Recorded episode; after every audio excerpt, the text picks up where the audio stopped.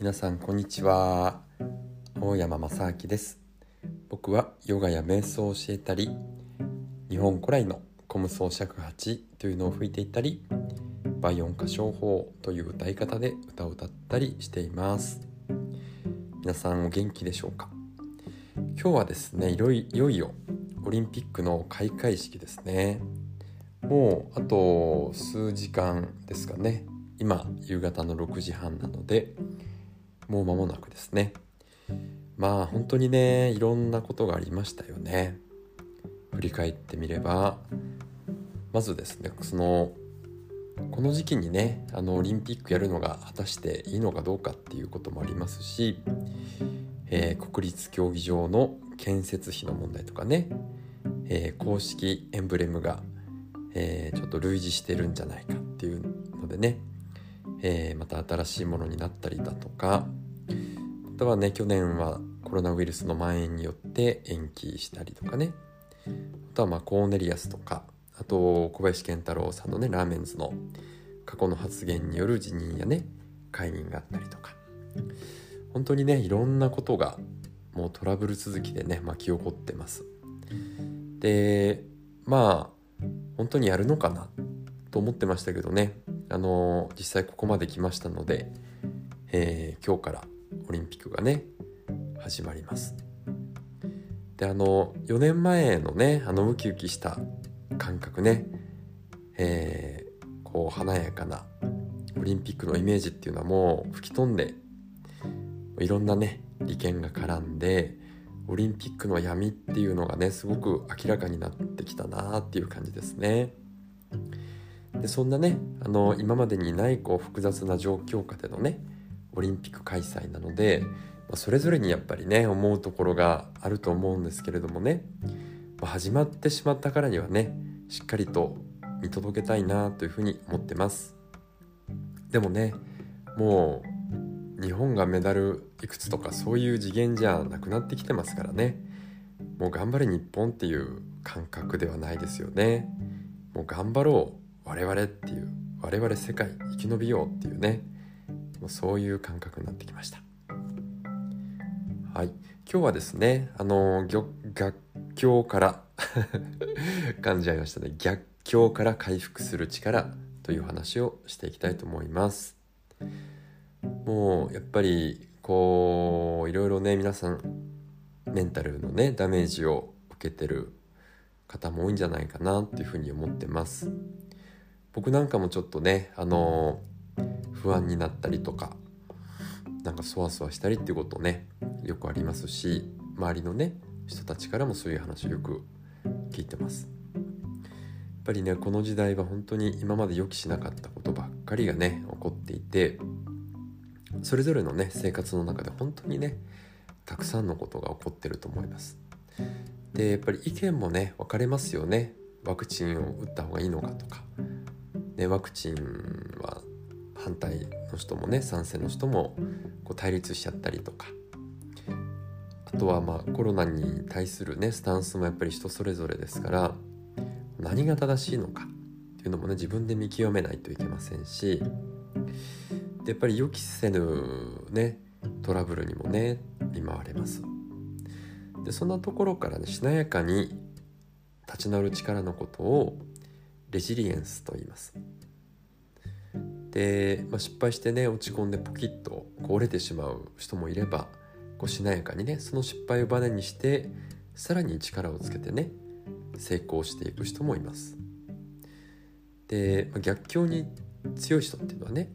えー、レジリエンスが高い人っていうふうにも言われますけれどもその逆境に強い人っていうのはねどんな人なのかなっていうとそれは自分の思い込みに気づける人っていうのはねこのレジリエンスが非常に高い人ですね。で、まあ、人から「ここ間違ってるよ」ってね指摘された時に「ああここ間違ってたんだ」こう素直に受け止められたりとか。あとは自分でね「あここが間違ってた」って気づけて、えー、軌道修正できる人。あとは今自分がこんな気持ちを抱えてる。このモヤモヤは何なんだろう？そんな風に考えて、ああこれでモヤモヤしてたんだ。そんなことに気づけたりとか。あとこう同じ思考をねこうぐるぐるループしている。あまたこれ同じこと考えてた。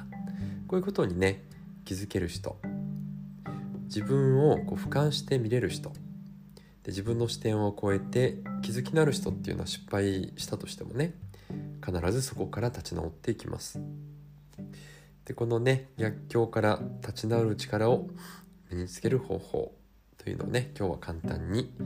えー、2つほどお話ししていきたいと思います。で1つ目はですねあのやっぱり自分の気持ちに気づけるっていうのがすごく大切ですよね。自分の思考や気持ちに気づく。でそのやり方というのは、えー、やっぱり一番やりやすい方というのはですね瞑想ですね。であのやり方がちょっとねわからないよっていう人は YouTube でねバイオン瞑想チャンネルっていうふうに入れていただくと、えー、僕の瞑想チャンネルが出てきますのでそこでマインドフルネス瞑想というね一番ベーシックな瞑想があるのでそれをクリックして一緒にやってみてください。この呼吸をね、あのー、観察することによってそして今ここにねいる感覚っていうのを養っていきます。でそうするとね自分の思考にもね気づけていきます。今まで思考に巻き込まれてこう翻弄されていたのがですねああ自分はこういう思考があるんだな。今自分がこういう気持ちなんだな。っていうことにね、えー、気づけるようになってきます。これは毎日短時間でもね、えー、行うことによってこの気づきの力っていうのがどんどん、えー、養われていきます。で2つ目はですね自分にこう問いかける質問というのがすごく大切なんですよね。何かにこうつまずいて失敗しちゃった時になんでこんなところで失敗しちゃうんだろうっていう質問しちゃう人はどんどんねこうネガティブなループっていうのを作っていってしまうんですね。ああまたやっちゃった。なんでだろう。ねそういう自分の思考に気づいたらこんな風にね質問してみてください。どうやったらうまくいくかな？もしうまくいったとしたらできたとしたらどうだろう？でこんな風にねあの自分が行きたいゴールの方を向けるような質問をしていきます。子供にもね子供が失敗した時に「何です同じ失敗しちゃうの?」とかね「どうして失敗したの?」と聞くと多分やっぱりその子はねどんどん落ち込んでいっちゃうしまた同じ失敗を繰り返しちゃうと思うんですけどでその子に対して「どうやったらうまくいくと思う?」とかでそんな風にね、えー、前を向けるような質問をしてあげると流れるエネルギーの質が変化しますからそれを自分に対してもやってみましょう。で、まあ、シンプルな質問としてはね今こう自分の周りで感謝できることは何だろう？とかね。あと自分が今本当に大切にしていることは何だろう？あとは今自分にとって